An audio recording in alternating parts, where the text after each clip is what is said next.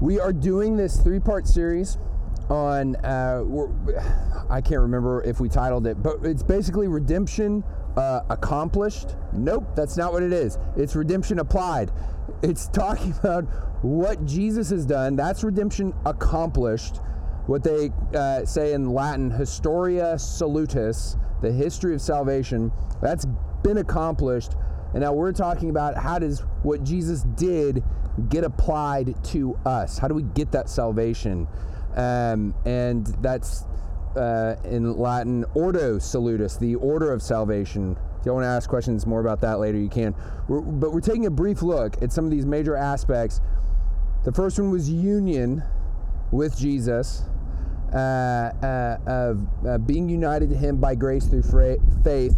Now we're considering actually the benefits of that salvation justification, next time sanctification.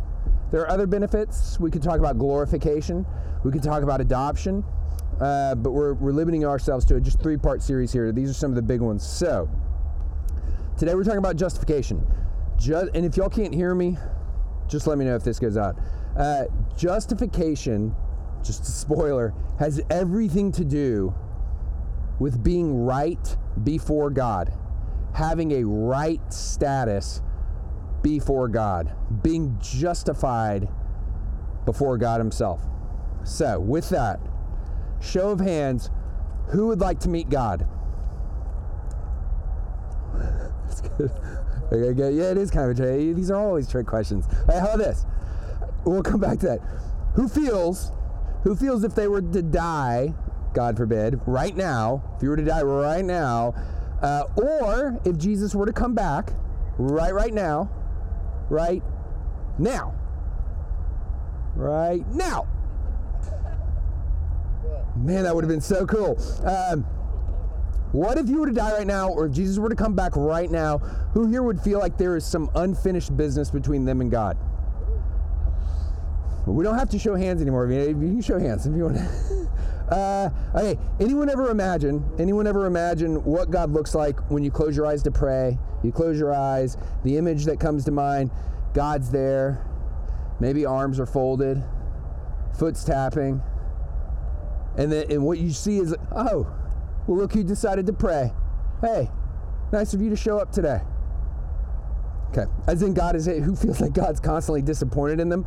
Um, anyone feel like God is punishing you? For mistakes that you have made, for, for mistakes you're making right now, recently. You feel, you feel like God's withholding good stuff from you, or He's actually bringing bad stuff into your life. Like any of that stuff, all of that stuff, those are all justification issues. Uh, and justification issues that you have with God.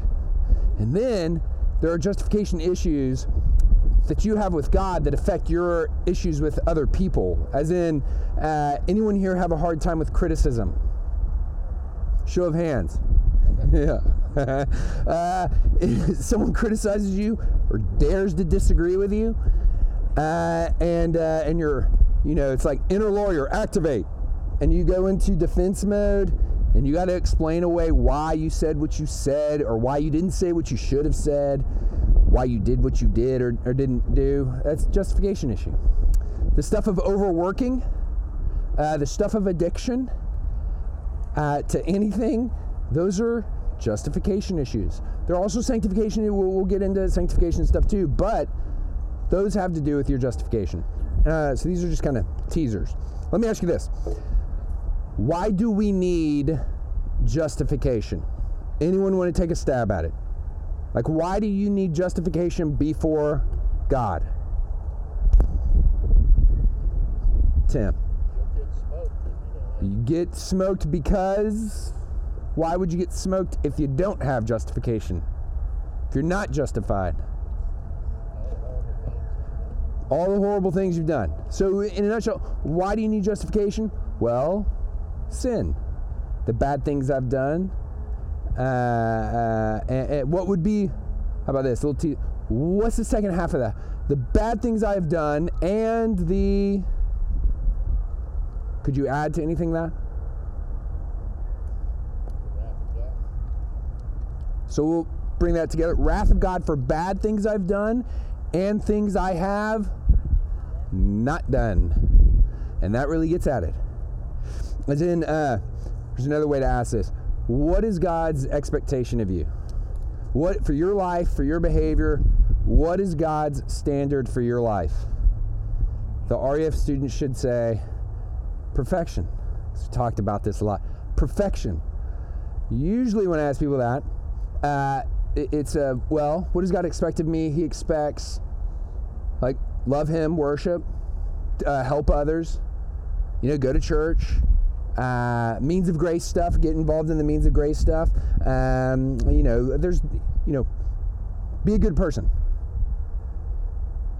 God has one standard, and it is nothing less than perfection itself. So, that, before moving on, you pause there. Why is that? Why is that important? Like, why is God's standard of perfection important with regard to justification? Was that Laura? Because we can't be perfect, but we are supposed to be perfect. As in, like you, you are supposed to live a perfect life. It's not just uh, so. Justification is not just about the consequences of not meeting the standard of perfection. Uh, it's how about this? What is the reward for living a perfect life? Hypothetically speaking, the reward would be heaven. You, you would earn the reward of heaven if you lived, hypothetically, if you lived, you know, aside from falling in Adam and all that, we'll come to that. But here, here's the point is, how do you get to heaven? There's only one way to get to heaven. One. You have to earn it. You have to. That is what heaven is. It is the reward for those who have been justified in God's sight. You have to earn heaven. That's the only way to get there. The Bible teaches from beginning to end that heaven must be merited. It must be merited by a complete and perfect righteous life. Case in point, before the fall, Adam, he's not a sinner. He's created good, not a sinner. He still needs to be justified. For the fall, Adam was innocent, he is without sin, but he did not yet possess eternal life. He was still more. Uh, I want to say that he was not yet mortal, not mortal in the sense that we are mortal and we are destined to die, but he was also not immortal. And we know that because he died. So, which means he did not have eternal life. So, Adam is created uh, create, he's created not possessing eternal life, but he's created with the opportunity to earn eternal life, merit it. According to this is Genesis 1 to 3 stuff. If you want to get all the details of this, we've got a series on covenant theology. Run there to get the ins and outs of this. But uh, in, in, the beginning, God created Adam, and uh, as He creates Adam, in that creation, he enters into a covenant of works with Adam in order to give him the possibility of earning the right to life. So, this is Westminster Confession, chapter 7, paragraph 2. It says this The first covenant made with man was a covenant of works, wherein life was promised to Adam and in him to his posterity, all the children that are going from him, upon condition of perfect and personal obedience. That's too loud, we can turn it up. Y'all tell me if you can't hear me with that. Um, so we, uh, as in, we all know like the negative, the bad constant, the cursed side of the arrangement with God between Adam and God. If Adam sins, he dies forever. But there was also a positive side to the arrangement, blessing side to the arrangement. If he obeyed, he would have earned eternal life. And we know how it turned out. And unfortunately, it gets worse because uh, uh, it's not just about Adam. Uh, Adam not only incurred the negative curse side of that arrangement for himself, he also brought that on for everybody else he represented. Uh, and he represented everybody, everybody as the head of mankind. So if Adam had been successful, done what he was supposed to do, uh, then he would have been successful for everyone, and everybody would have been confirmed in righteousness. You would have been born confirmed in righteousness before God. Adam would have secured eternal glory not only for himself, but for all of mankind, but he messed it all up. Messes it up uh, in the fall, and now we are all confirmed in unrighteousness before God. As in Adam secured eternal punishment for himself and for all of mankind. That's physical and that's spiritual death forever. That's that's the hell stuff. And you know, you want to get really mad at Adam. Aside from Adam, you do it too, and so do I. This personal sin stuff. Um, we do it all the time. That means you have a really big problem. Paul in Romans 3:10 says, uh, "As it is written," that means he's quoting from the Old Testament. So this is not new to the New Testament. Bible has always said this since the fall none is righteous, no, not one. No one understands, no one seeks for God. All have turned aside. Together they have become worthless. No one does good, not even one. A few verses later, he adds, All have sinned and all fall short of the glory of God. A couple chapters later, he gets to the big bad news, Romans 6:23, and the wages of sin is death. And that's that is death death. The, like the original death that Adam earned, condemnation forever death. And the Bible says there are two fundamental consequences to your sin. We, we started talking about that last time with union. One major consequence of sin is that it affects your status before God. Sin renders us, we are now inexcusably guilty before God. Uh, uh, liable to his just wrath. We deserve eternal condemnation.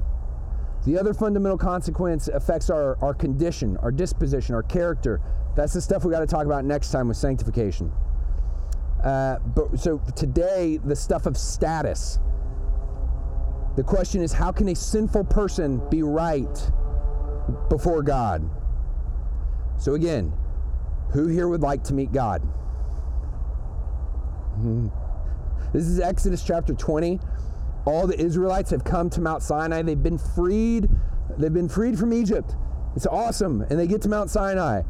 And uh, they get to the mountain, and God comes down in his glory on this mountain so that the whole thing is on fire. It says this Now, when all the people saw the thunder and the flashes of lightning and the sound of the trumpet and the mountain smoking on fire, the people were afraid and trembled. And they stood far off. And they said to Moses, uh, You speak to us, and we'll listen. Do not let God speak to us, lest we die. Isaiah 6, when God, when God makes Isaiah a prophet, Isaiah is caught up into heaven in a vision, and this is his reaction, or he's really caught up to heaven. His reaction appearing at the throne of God is this. And I said, Woe is me! I am lost. I'm a man of unclean lips, and I dwell in the midst of a people of unclean lips, for my eyes have seen the King, the Lord of hosts. Job 42. This is at the end of Job. God finally shows up, and Job says, I had heard of you by the hearing of the ear, but now my eyes see you. Therefore I despise myself and repent in dust and ashes. Revelation 1, uh, John is there on the island of Patmos. Jesus shows up glorified. And John said, This is John, Jesus' best friend. John sees him. He says, When I saw him, I fell at his feet as though dead. And really, you read that passage, he is having a heart attack.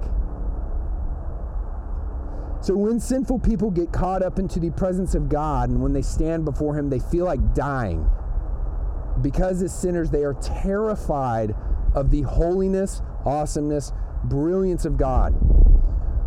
When you used to ask uh, Jews, uh, uh, you know, a friend, Jewish friend told me this, so I'm not sure at what time back in the day he was talking about, but said Jews' greatest fear and, and greatest desire is to meet God.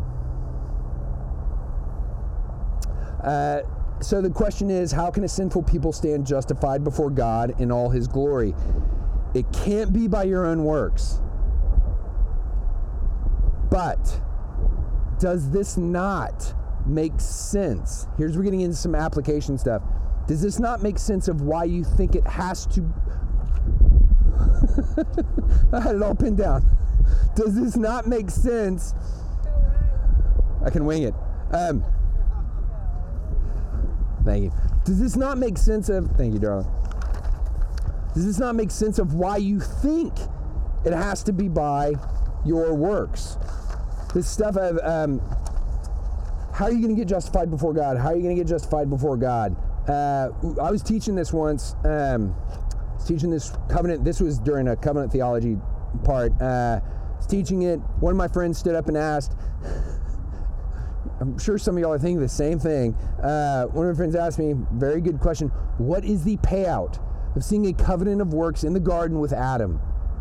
Because there's there's now this new. It's more recent, but this new debate of.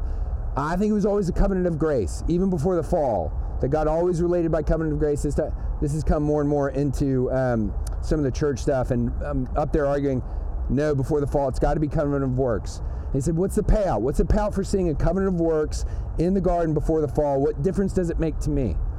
This is the payout. We all know that this is true deep, deep down inside each and every one of us both Christians and non Christians, we have this notion ingrained in us that we are worthy of God, that we are worthy of heaven, that we are worthy of a good afterlife, that we are good enough, uh, that our life, that our good deeds, they count for something, they should count for something. This is, this is why every other religion, every other philosophy, at the core of it is you want to get to that next part, the good stuff, the good life? You have to live a good life. This is why the prosperity gospel is so enticing. Because it seems to make sense. If I live a good life, yeah, God will bless me. Yeah, God wants good things for me. This is why we get mad when bad stuff happens to us. That stuff of, God, I do not deserve this.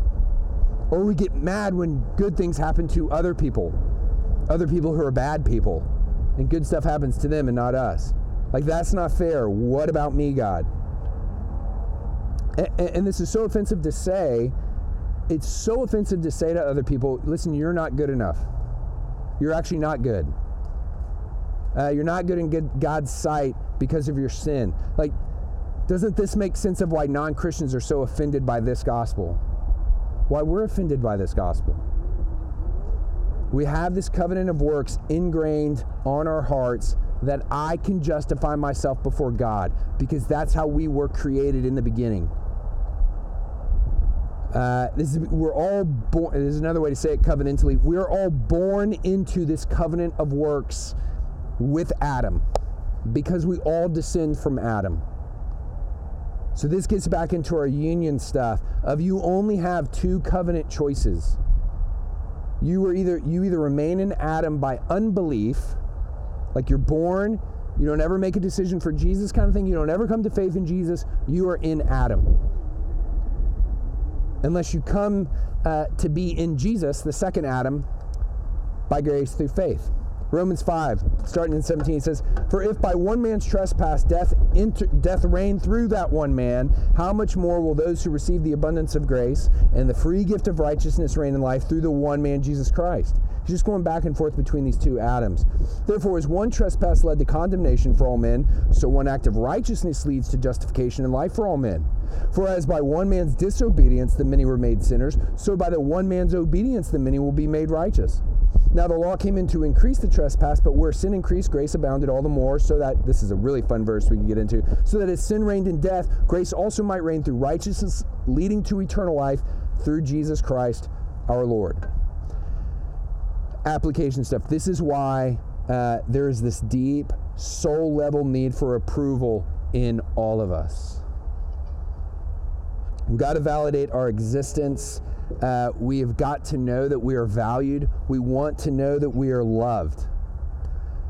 Mad Men, I did not see it. I cannot speak for its quality you know Don Draper. But there is this line. Don Draper, who's like I think the lead in Mad Men.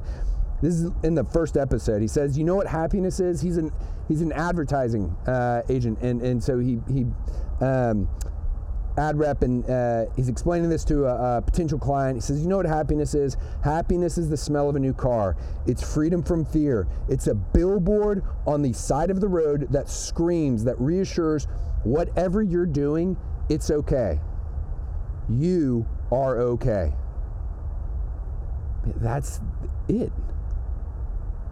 Uh, everything from pornography to Facebook likes to you text someone and, maybe it's a joke or it's a question and you want the answer and you don't get the answer and you're sitting there staring at your phone wondering what in the world could the other person be doing? To, I mean, for, to work, to GPAs, to relationships, to partying, to uh, all the religions of the world that are based on works, being good enough for God in the next life, uh, to your church involvement. How involved are you going to be in your church? Being a good moral Christian who is, quote, on fire for Jesus. This is the stuff we use to validate ourselves to God uh, and or to the world.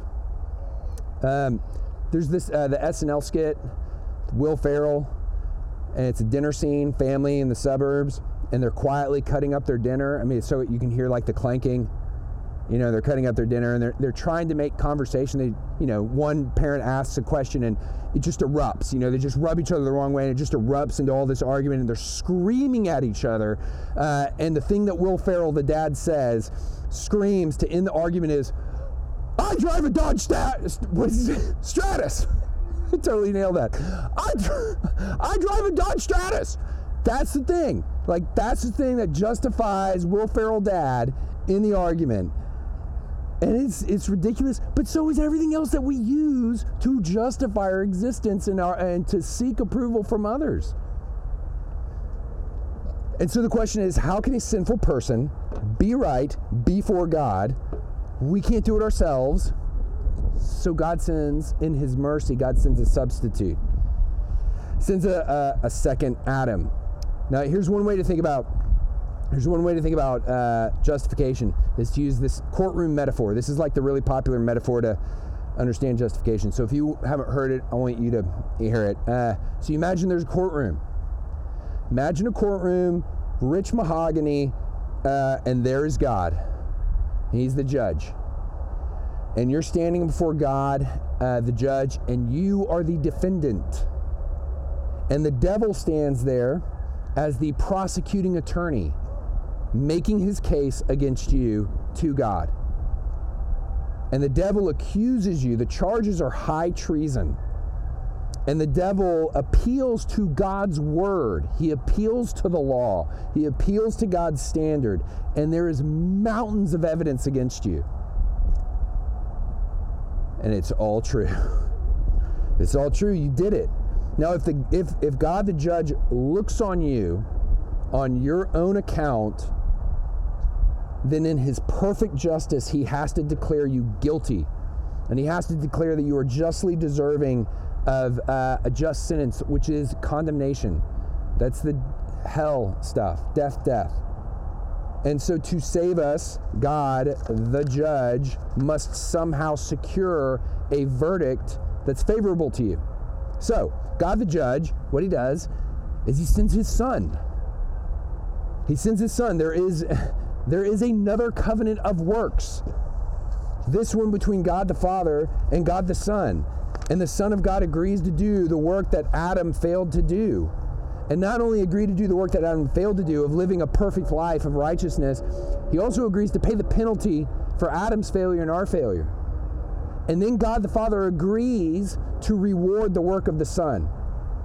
So, the Son of God willingly leaves the bliss of his of his Father's glory. He takes on flesh, incarnation. He's born in a manger. He grows up an ordinary peasant in podunk town, uh, nowhere, during imperial, imperial occupation of his country. Uh, he lives a perfect life of obedience. Uh, he's he's uh, uh, completely fulfills the law. He loves God perfectly. He loves his neighbors perfectly and yet he is rejected by the majority of his fellow countrymen and leaders to the point where he is arrested. He is tried for high treason against God, uh, against his own people. He's tried for treason against the state, and he's convicted by false witness, false witnesses, and he's sentenced to execution by a coerced and corrupt state. He is cruelly tortured by Roman soldiers and he is finally executed as a criminal. And that is not the height of his suffering. Because you, you imagine the courtroom again, as the gavel, you know, there you are, the devil's making his case against you, all the evidence in the world, as the gavel of God's judgment is coming down in the dramatic moment of all dramas, God turns his eyes from looking at you and he turns to Jesus. And he declares Jesus is guilty. And the gavel comes down. And on the cross, Jesus pays the penalty that you deserve, taking your eternal condemnation. On the cross, Jesus, he bears the full wrath of God for the sins of his people. And that means our sins are our sins are propitiated. That's a fancy word that means God's wrath toward our sins it is exhausted completely. The wrath of God is fully satisfied in Jesus. He propitiates God's wrath for our sin. And this means that our sin and our guilt are expiated. As in, uh, uh, the, our sins and our guilt, uh, uh the guilt of our sins, it's fully removed from us. And Jesus was buried, and he remains under the power of death for three days, the scripture says. And that is not the end of the story. Because you're not at that point eh, imagine the courtroom again and, and you're up there. You're not up in that heavenly courtroom at that point pumping your fists wiping your brow just yet. Because if you're going to be justified jesus has got to be raised from the dead this is romans 4.25 he was delivered over to death for our sins and he was raised to life for our justification the resurrection the like this ring a bell on this one. This is really big. Because the resurrection stuff, this is not usually talked about with justification.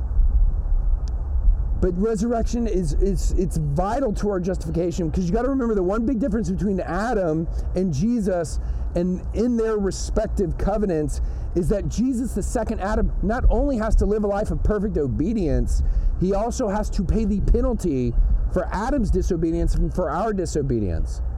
Another difference is Jesus received a much greater reward than Adam. Not, not heaven, but, but this. Uh, uh, because of his covenant faithfulness, God not only gives Jesus heaven, he highly exalts him by raising Jesus from the dead and seating him upon the throne of heaven itself. God the Father gave his Son the name that is above every name, that at the name of Jesus every knee should bow and every tongue confess that Jesus Christ is Lord to the glory of God the Father. Here's one New Testament scholar, uh, uh, Lee Irons. He says, In his death, Christ was judicially handed over on account of our sins. Our sins were the judicial basis of his death. So he was condemned because of our transgressions. But in his resurrection, the judicial relationship changes. By being raised from the dead, Christ was vindicated. Christ was acquitted. He was freed of all charges. He was justified. He was declared to be righteous and accepted as such in the court of heaven. He, so this is just, he was guilty and condemned for our disobedience. But then he was justified and raised because of his obedience. This is all according to the arrangement he makes with God the Father from eternity. God the Father looking at God the Son says, You go do this.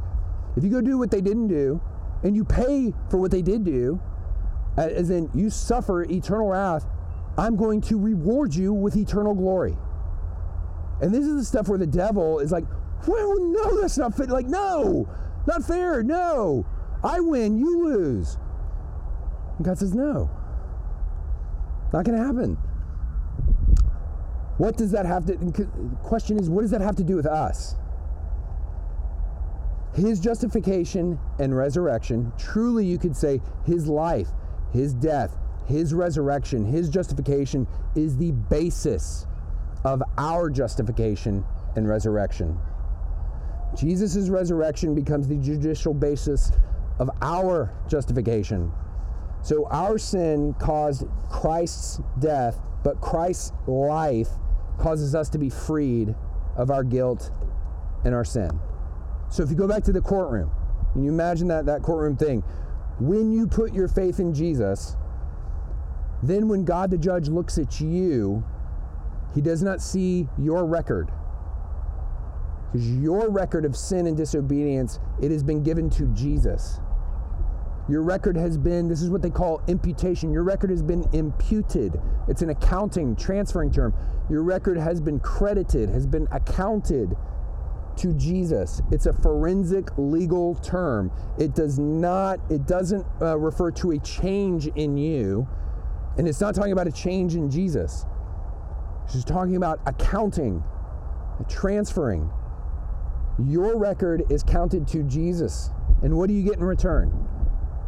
Well, you get Jesus' record. He gets your record of disobedience. You get his record of obedience. And now, when God the judge looks at you, he sees the righteousness of Christ. That is the great exchange. So Jesus takes the guilty verdict for us and he gets our condemnation. He gets hell on the cross. That means we get the verdict Jesus should have gotten. We are declared just, fully righteous. Uh, uh, so our, our verdict is not, we say this way too often in the church. The verdict is not not guilty. The verdict is not innocent. As in, you know what? In our court of law, we can't reasonably prove you're guilty. So this is different. This is this is different from the courts in the United States. In heaven, we are pronounced justified. We are pronounced and declared righteous, but only for the righteousness of Christ that is imputed to us. And we receive it by faith alone. Meaning, it has nothing to do with what I have done, it has nothing to do with what I will do. And we get what Jesus deserved, what he earned, heaven. And now in that courtroom, uh, in heaven, Satan no longer has an accusation against you. Since Jesus' life, death, and resurrection and ascension up into heaven, Satan's accusations are silenced. Case is closed. Revelation describes it as him being literally kicked out of heaven. He's thrown out of the courtroom, so all that he can do now is come for you and try to deceive you that all this stuff is not true. So, um, I, I, I'm gonna, I could pause there and ask questions, but I'm going to do this from a different angle and hopefully kind of maybe clear up some questions that we might have raised with the metaphor itself. Let me press on. Let me press on here. Because the courtroom metaphor is super helpful, it's super great, but it can make the timing of all of this everything I kind of just laid, it can make it a little tricky to follow. So let's let's look at this from the perspective of union. So remember we talked about union last time. Remember there are uh, three different ways of thinking about union. One union, but uh, these three kind of manifestations of it. There's predestinarian union. In God the Father's covenant of works with God the Son from all eternity, Jesus stands as our representative head. Remember, like it's like Adam being uh, our head. Well, Jesus stands our representative head as our substitute, our mediator, and we, His people, we are elect in Jesus. Before the foundation of the world, before you're ever born, before you're created. This is how the Bible speaks of it. Of we're not yet created, but we are contemplated as elect in Jesus, as elect in union with Jesus. Already, okay? Well, then that plan actually goes into action in the redemptive historical union. There's, there's predestinarian union, there's, there's redemptive historical union. As in, when Jesus died for all his people, we were included in the efficacy of that death. So this is similar to what, when Adam made that bad decision and ate of the fruit we all died in him right there. We hadn't even been born. And we, we're, we are contemplated, we are counted as dead in Adam. When Jesus on the cross, he says, It is finished. It is finished. And in his resurrection and ascension up into heaven, Satan kicked out of that courtroom. Truly, you are contemplated in union in that past historical sense as him being our, our they use this term federal federal representative head legal representative head. So you're contemplated as being in Jesus redemptive historically, but that's redemption accomplished by our covenant head. You are not actually, that salvation is not actually applied to you yet. Not until you believe. So, but uh, this is this is how the stuff of well, wait, how did anyone before Jesus came, like the Old Testament Israelites, Abraham, Adam, like how were they saved before Jesus came? It's this.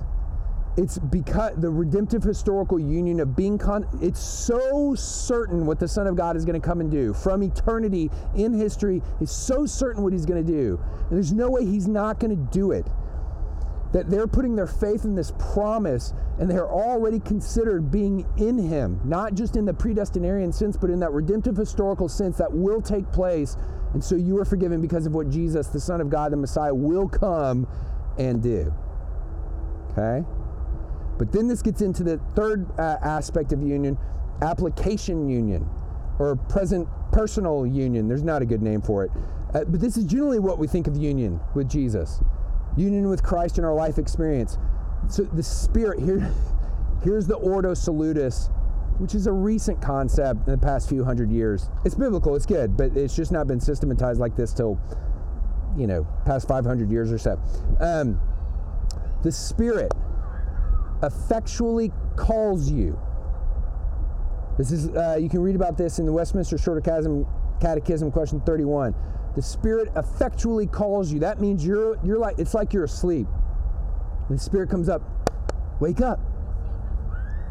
And that calling of you really wakes you up. It is effectual. It wakes you up. And your waking up is like regeneration. So the Spirit effectually calls you. Uh, uh, we're effectually, you know, this is minds enlightened, renewed, our wills were awake.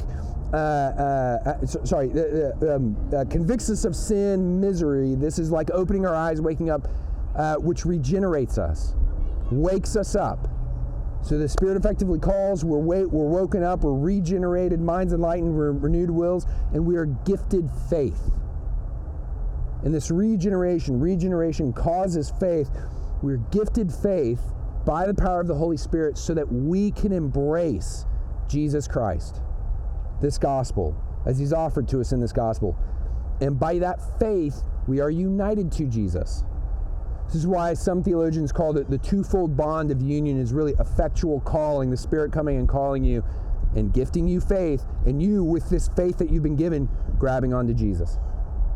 The twofold bond of, of union. Uh, um, and we, we uh, by faith, we are united to the crucified, risen, and ascended Christ, and by grace, through that faith, we are justified. And we can continue on and say, and we are sanctified by grace through faith, and we will be glorified by grace through faith. So here's this is the this is kind of the important point here for as far as just how does this work out in our faith? When are we justified? Uh, Lane Tipton, another systematic theologian, says we want to make the distinction that we are not existentially, personally united to Christ in our personal lives until that moment of faith. This is like this aspect of union that we're talking about. He calls it present personal union. Present personal union brings to fruition and fulfillment all that was decreed for the church from eternity.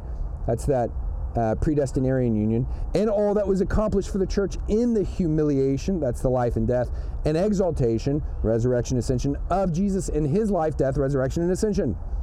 The declaration of righteousness that happens before the tribunal of divine justice does not occur before the spirit wrought union with Christ by faith, before spirit wrought union with Christ by faith and the reception of his righteousness by the sole instrument of faith it's then and only then that the declaration happens before the tribunal of divine justice in heaven. So, when was I justified? I don't know. I was young. But at some point, when, when I did put my faith in Jesus, in heaven, that, declara- that declaration is being made. Justified. Okay, so here's where we're going to get into some application stuff. We're going to end and take questions. So just a few, we're doing really good on time. Um, just a few, few applications make you think about this and want to hear your thoughts. Um, believing in forgiveness is really hard.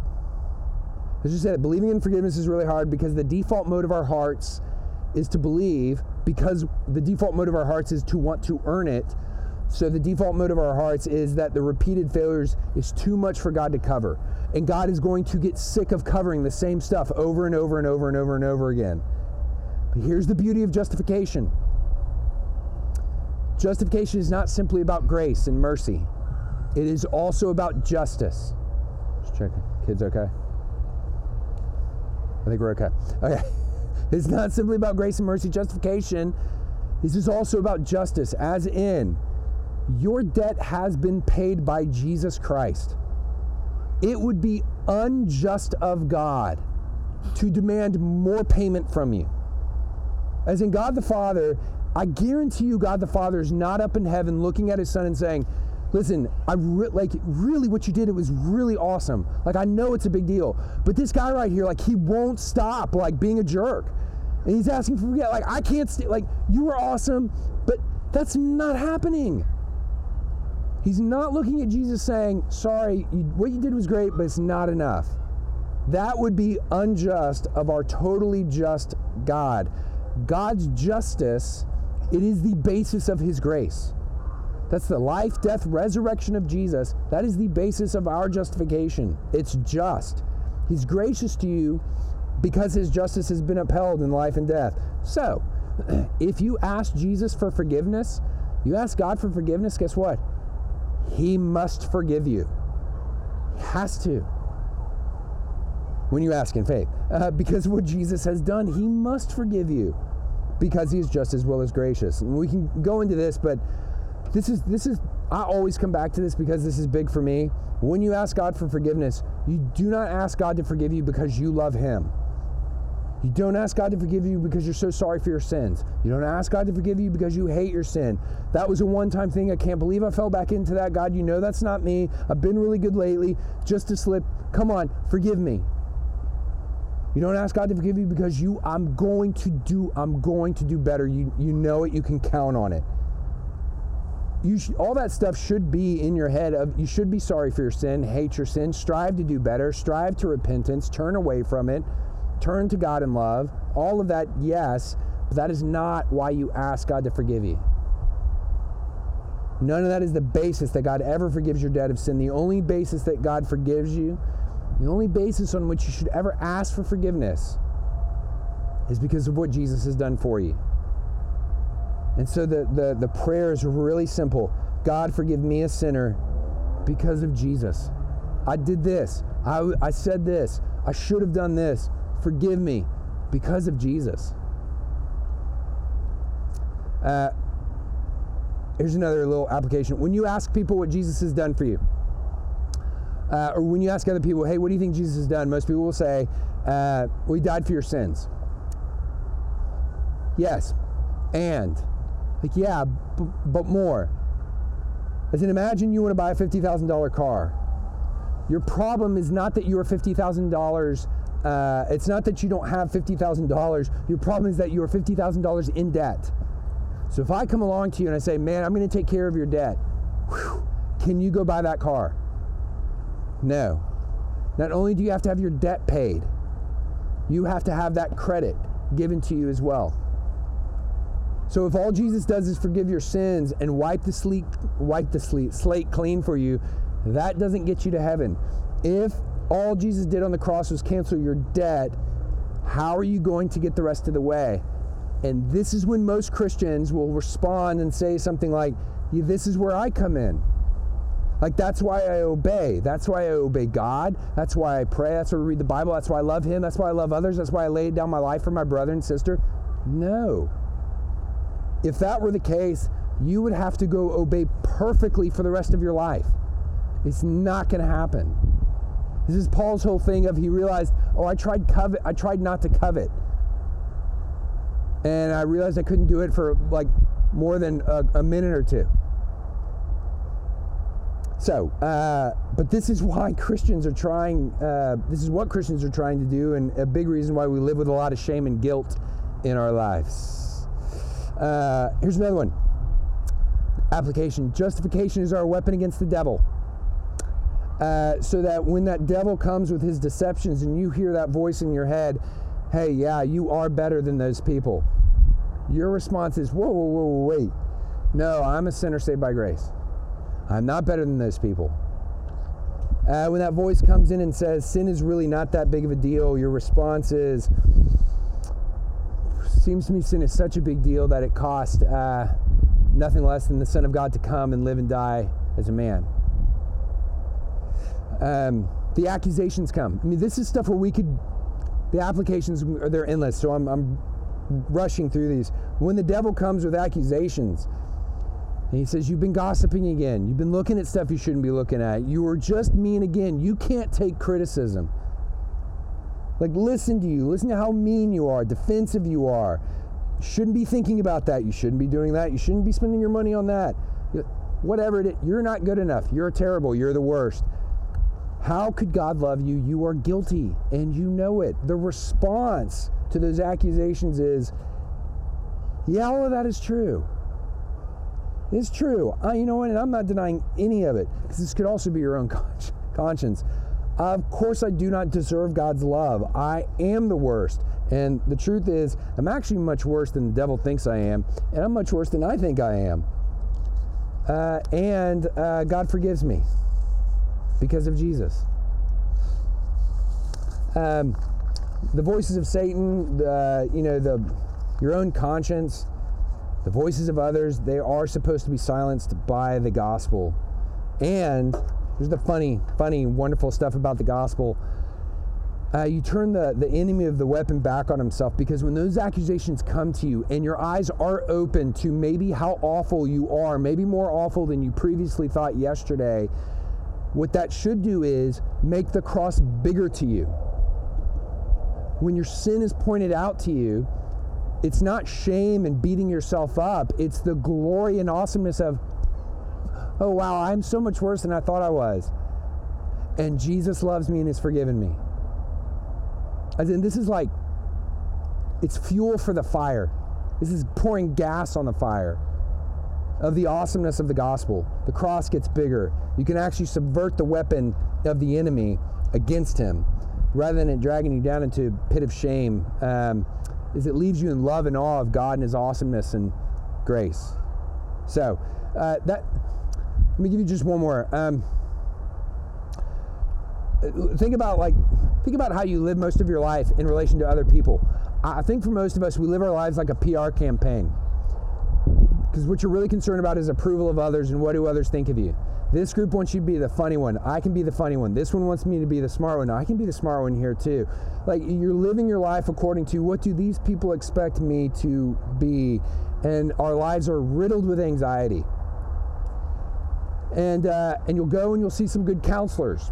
Uh, the wisdom of the world is listen, you should not live your life based on the approval of others. The only approval you need is Abner's approval. Just kidding. Your approval. You don't need to live for other people's approval. You just need to live for your approval. Uh, this is what I'm just going to read this one verse. This is what Paul says in 1 Corinthians 4, verse 3. He says, With me, it's a very small thing that I should be judged by you or by any human court. In fact, I don't even judge myself. Well, that's no one says that. Of like, listen, I'm not concerned about your approval. And guess what? I'm not even concerned about my own approval. I don't like me. That's okay. Because the only person whose approval matters, Jesus, God Himself, adores you and approves of you, declares you are totally, completely righteous. That helps with the approval and the anxiety. Also, uh, I think this was one of the Tripp brothers, I think it was Paul Tripp. Um, said that those who give the greatest grace are those who know they need it most. The thing of how am I going to be gracious to others? Actually, if you see how much you need it, it does this weird thing of, I see my need of it. How could I not? I mean, it's it becomes more of a uh, just afterthought of extending that same grace to other people. Um, Hey, I, I am going to end here. There's more we could say. I want to hear your questions, but let's let's try one last thing. Hey, everybody stand up. Everybody stand up. Wake up. Okay, everybody standing. Okay. Keep standing. If you honestly, everyone's got to be righteous, and you know what? Uh, righteous. Sorry, truthful, honest. Everybody, close their eyes. Can I close your eyes? No cheating. Everyone keep standing if you think you are as righteous as your best friend. Okay, everyone keep standing if you think you're as righteous as your pastor. Nobody look. Keep your eyes closed. Everybody keep standing if you think you are as righteous as the Apostle Peter. Everyone keep standing if you think you are as righteous as Jesus. Oh, we lost a couple at the end there. Loved ones, everyone should be standing. Everyone stand up. Loved ones, this is the beauty of the gospel of justification is in Christ. You are counted, you are declared as righteous. Now, you have merited heaven not because of your own merit, but because of the merit that is imputed to you because of Jesus. You, you, this is the beauty of justification in the gospel. We're going to talk about how that relates to our sanctification and all that other hard stuff. Uh, I'm going to open this up for questions, but just this is Westminster Shorter Catechism 33. Justification is an act of God's free grace wherein He pardons all our sins and accepts us as righteous in His sight only for the righteousness of Christ imputed to us and received by faith alone. Okay, y'all say, if you want to sit, you can sit. If you want to stretch your legs, have at it. But um, let me stop there uh, and open it up for questions. Tim.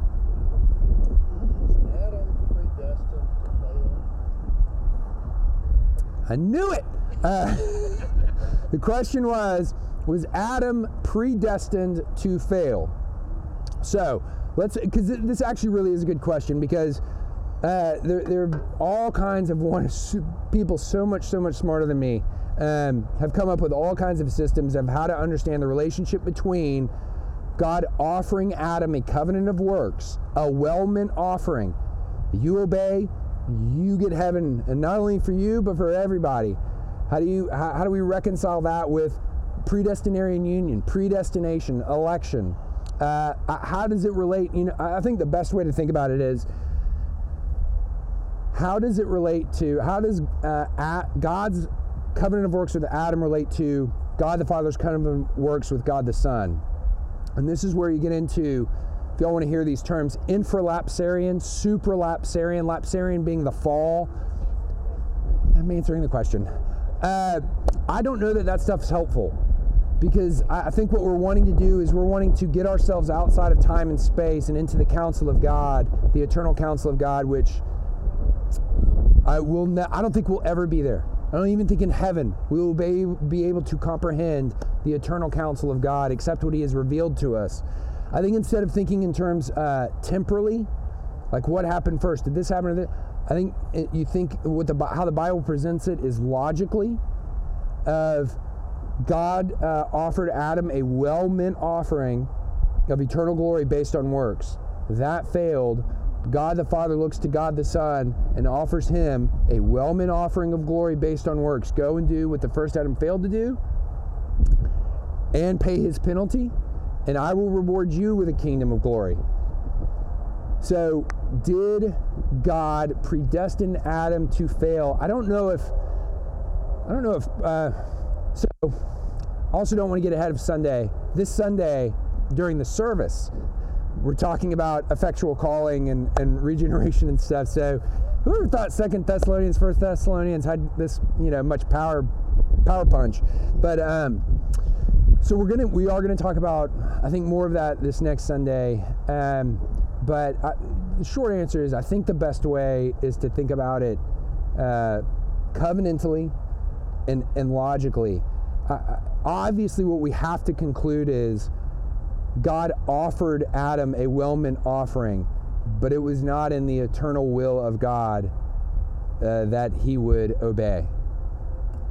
Because God's eternal will is always accomplished. He is sovereign over everything, and everything he sovereignly wills, it is inevitably accomplished just the way he wants it to be accomplished. And then there's his revealed will, of I want you to do this and this and this, live like this, don't do this. And we we break that all the time. But so, you know, when we're talking about his his um, his eternal will, the eternal counsel of God, it is lame metaphor, but it's like trying to fit an ocean into a thimble, and we're the thimble. God's wisdom is the ocean. It just doesn't. We cannot comprehend. But so we do have to conclude that that was not a part of God's eternal will that Adam obey. So it's a good question. Ethan. Yeah.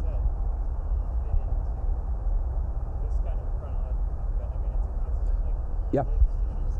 Yes. Yeah. Yeah. I think it's a great, uh, it's a great question. The question is, you know, if we're talking temporally logically, you know, Jesus right now, Hebrews, the book of Hebrews talks about how Jesus right now is the eternal intercessor, mediator between God and his people, still interceding for us in heaven. That's going on. Satan being thrown out. Um, how does that relate to justification? I would just say, with, with the devil being thrown out, I, I really think that is a redemptive historical uh, thing of. Uh, so when we talk about the eternal counsel of God and, and the Trinity, the Trinity, the triune God exists outside of time and space. But he's the only one who does. So uh, heaven and earth are creations. The angels are created beings. Heaven does not exist outside of time and space. It's a different space, different dimension. Time may work differently there. I don't know. I know it works differently for God but there is there is this uh, you know angels they are limited in terms of satan is not omnipresent. He's not omnipotent. Um, he is not outside of time and space. So they operate they operate differently from us. They're higher forms of being than us. That is true. They can go between heaven and earth. That is true. We cannot uh, unless god rips us out of this into heaven that has happened to some people super awesome um, one day that divide is blown away, heaven on earth. That stuff is real. So I think I think when Revelation, Revelation 12 talks about it talks about the, the, the death of Jesus and the resurrection of Jesus from two perspectives. One, what happens on earth, and then what's going on in heaven after he accomplishes this. And I think it's describing Satan literally being kicked out of heaven so that when you when you read Job in the Old Testament, Satan still has access to heaven. He can still go there. He can make his case. Hey, Job, you know the only reason he serves you is because you're good to him, and look at all this stuff you've given. Take it away, he'll hate you. Uh, like so, so there is there. It's revealed that Satan does have access to heaven, but then I think once Jesus ascends into heaven, you know, redemptive historically, something has changed and Satan is kicked out of heaven. He no longer has access to the throne room. And now he is left to wander the earth. Uh, and how this, I don't know how this, what's on the other side of that other spatial dimension outside of, I don't know how this works out. But all he is left to do now with regard to you is to tempt you uh, and accuse you that no, this stuff is not real and try to make your life as miserable as possible. And since he can't see inside your heart, maybe he's right that you're not a believer, as he doesn't want you to be a believer, and he can cause you to apostatize. So, all that to say is what is Jesus doing right now in heaven? I don't think Jesus is sitting there arguing against Satan in heaven as our intercessor.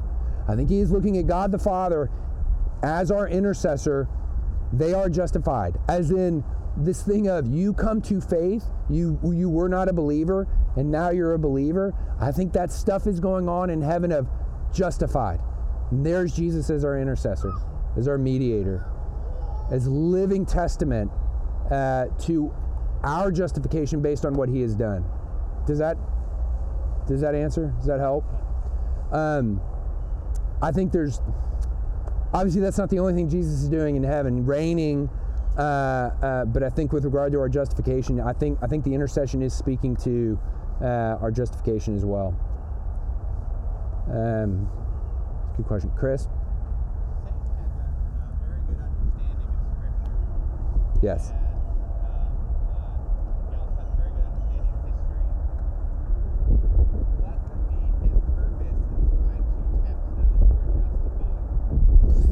That's a great. So Chris's question was: Satan knows uh, Scripture really well. He knows history really well. What's the point of trying to tempt those who have been justified? That's an excellent question. Part of it is I don't know. I mean, but, but what we do know is he is prowling like a lion, trying to destroy uh, unbelievers as well as believers. Make your life as miser- miserable as possible. Try to cause you to doubt your assurance as much as possible. Question your faith. Question Jesus. Uh, uh, in terms of it's not true, it didn't happen. And I think the purpose is uh, he hates he hates you. Only ill will towards you. Um, and so I think it's motivated by hate and jealousy and envy for you, for God, for Jesus. Um, and it, so, but also, I mean, you could read the Screwtape Letters. This is C.S. Lewis trying to get into the mind of the devil. And, and Lewis writes, after he wrote that book, he writes about how awful an experience that was that he went to these really dark places that he doesn't want to go back to, of dwelling on things he wishes he probably should not have been dwelling on. It's a brilliant book. It's written from the perspective of two devils, writing about how they mess people up and tempt and accuse people. But so it's probably the best answer I can give in a couple minutes. It's a good question. Neil?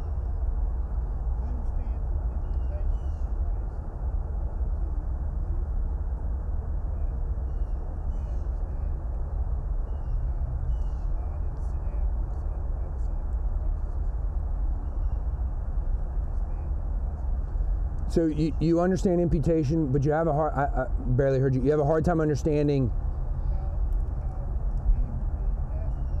Yeah. Yeah. That's great.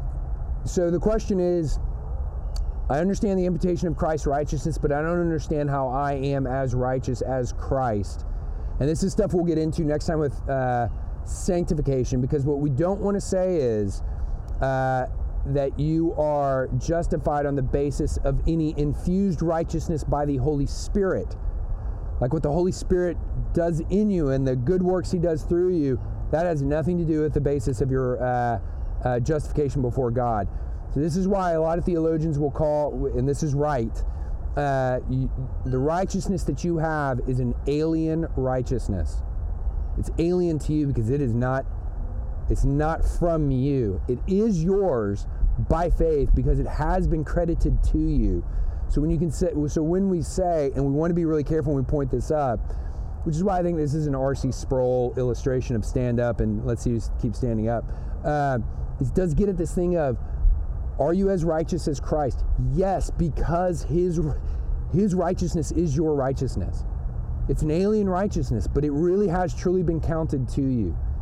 So you can, and you have to be able to say, when you, you know, you stand before God, why should I let you into heaven? Because of Jesus. Uh, and because I have his righteousness counted to me. I am right. Before this, I've been declared right before. So this, the, the awesome thing too about if we're going to do glorification, justification is one of those things that has been intruded in time and space. Is what it really, really belongs to is we're talking about judgment day, in day stuff uh, where everyone comes before the, the throne of God for judgment. Our judgment, future judgment, it has been intruded in time and space. That's our justification. And it will be manifested openly for everyone to see in our glorification, publicly, publicly declared. So, um, you know that that yeah. Maybe I'll just I'll stop there because we'll talk more with sanctification and uh, uh, the righteousness of sanctification. But when we say we are as just as Jesus, it's not our righteousness, it's His. But it's really been counted to us. So it's ours by faith in union with Him. Does that help? Does that help, Neil? Okay.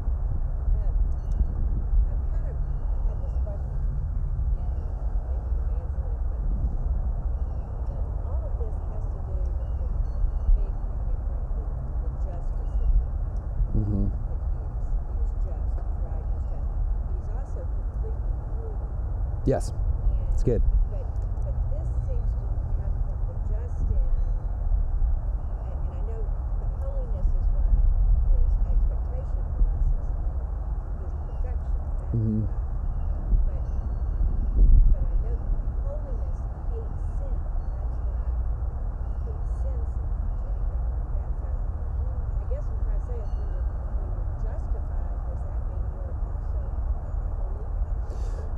So, uh, question was, when you're justified, are you also uh, made holy? Um, I think, I, I- I think that's where we should. We can take other questions, but I think we should push pause on that question because we need to talk about sanctification too, and holiness in, with in regards to sanctification. Um, and because I think too, we want to, uh, we do want to talk about holiness as this ethical. I want to be really careful and, and specific when I talk about holiness biblically, because I think when the Bible talks about holiness, it's talking about uh, like ethical rightness, like between right and wrong, right. That's holiness, like ethical perfection, holiness, which I think is an aspect of glory, but it's only one aspect of glory. I think there are others, like his kingliness, his dominion and power is another aspect of his glory. And it's his power is holy. It's a holy power. But I think there are um, distinctions we want to make there. So, so we, we will get to talk about are we holy uh, next Sunday when we talk about sanctification. Um, it's a good question.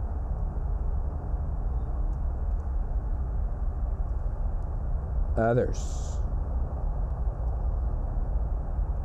DJ.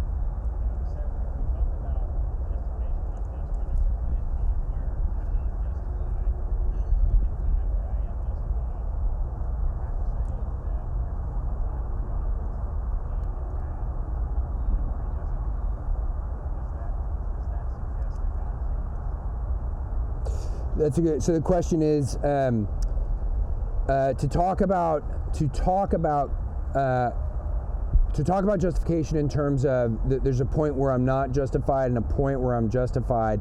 Does that uh, connote in any way that God changes or changes His mind? I think uh, obviously what I want to say is God is immutable, so He does not change. Uh, so God God is above change uh, uh, and immutable in his goodness, holiness, righteousness, justice, love. Um, so, so no. And I, I, I would say no. And I don't think, maybe you could point up, do you see, do you, uh, is there some, um, because the thing too is, does he look on us? Uh, what I want to say is, he has not declared us to be uh, like ju- that that final judgment day. He's not declared us to be um, uh, condemned uh, uh, before we come to like before our pronouncement of faith. Like I want to be careful talking about an intrusion of condemnation, um, but there has been this intrusion of justification because of what Jesus has done in time. So, does he change his mind? That's where I get into the eternal counsel stuff. And I, no, I don't think he changes his mind. Uh, I don't think he. I don't think he. I don't think he changes, but I, think. I think we also use language that we understand to describe what God is doing. Um, but I. I don't see the discrepancy between us the declaration of justification not being declared until we have actually appropriated it by faith. I, I don't see that a, a, a change in his mind, but a progression of what's happening in history itself, the the actual accomplishment and then application of redemption. Um, Hugh, I'll think about that more. Let's see if I can. That's probably not as clear. Yeah, Hugh.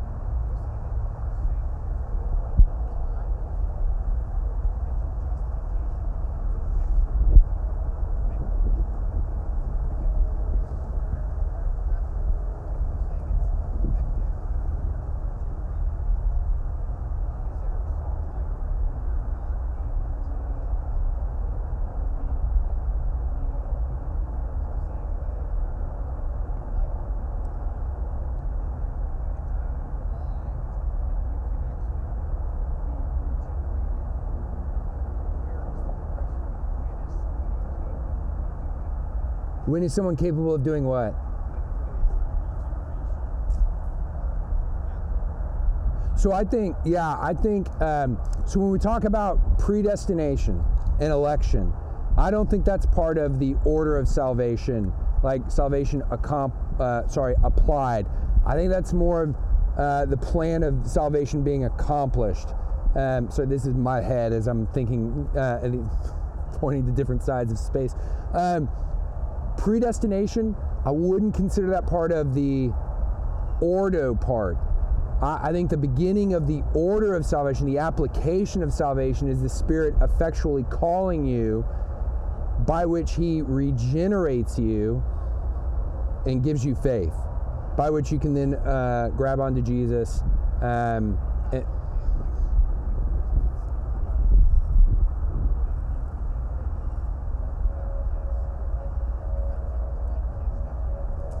yeah.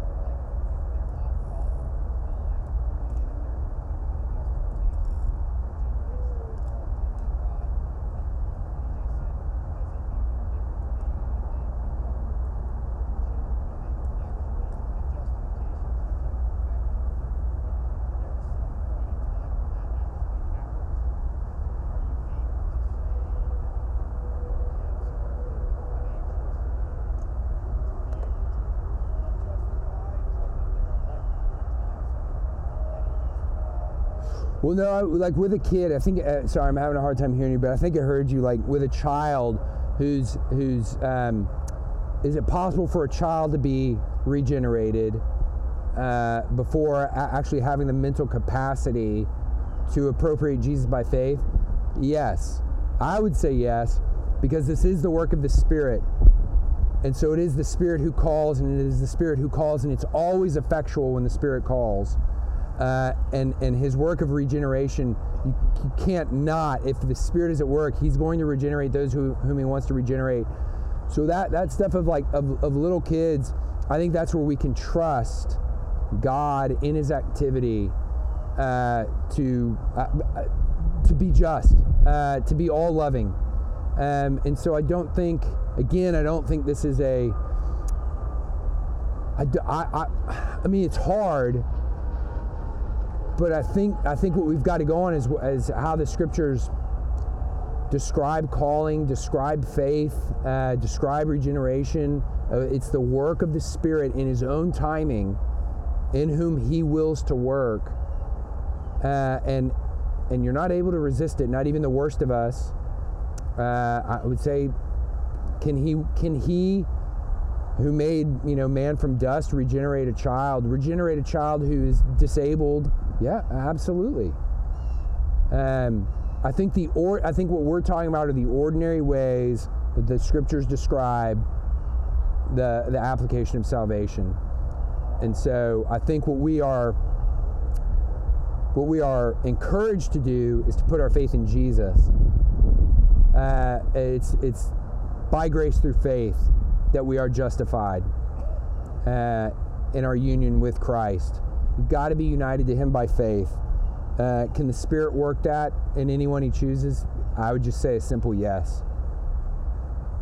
When He chooses. Lindsay. Yeah.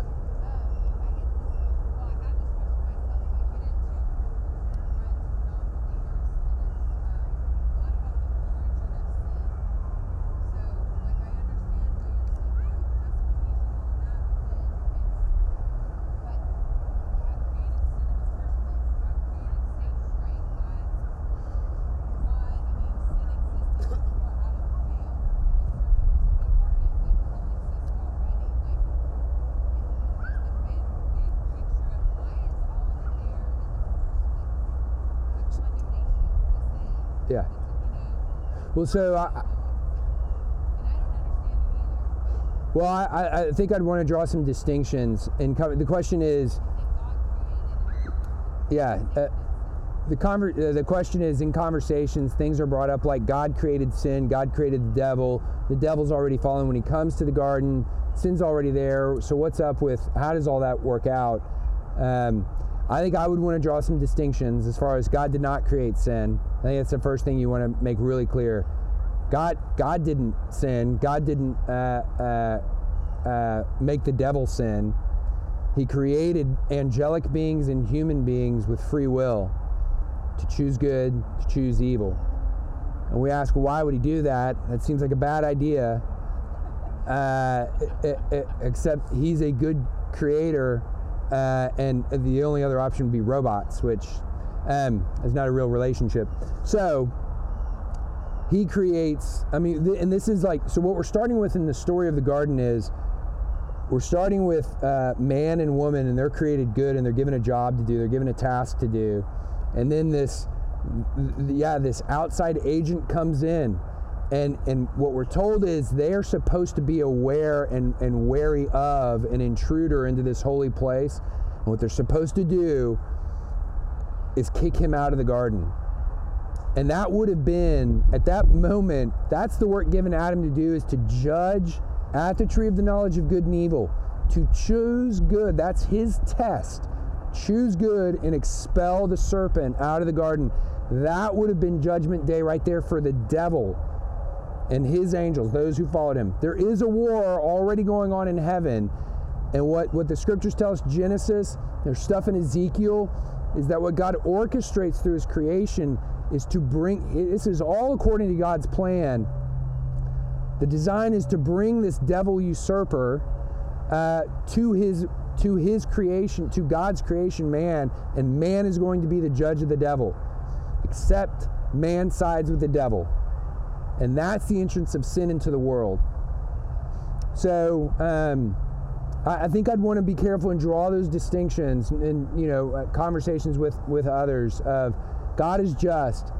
God did not create sin. He created a world in which there could be sin. There was the possibility of sin because He created um, uh, angels and humans in His image with the capacity to choose right or wrong, uh, the capacity for uh, dominion and power uh, and beauty. And the devil and Adam and Eve choose evil, uh, but God won't let that be the end of the story. God has a plan. And so the Son comes to do what Adam failed to do, which is defeat the devil and overcome evil and pay the price for our sin.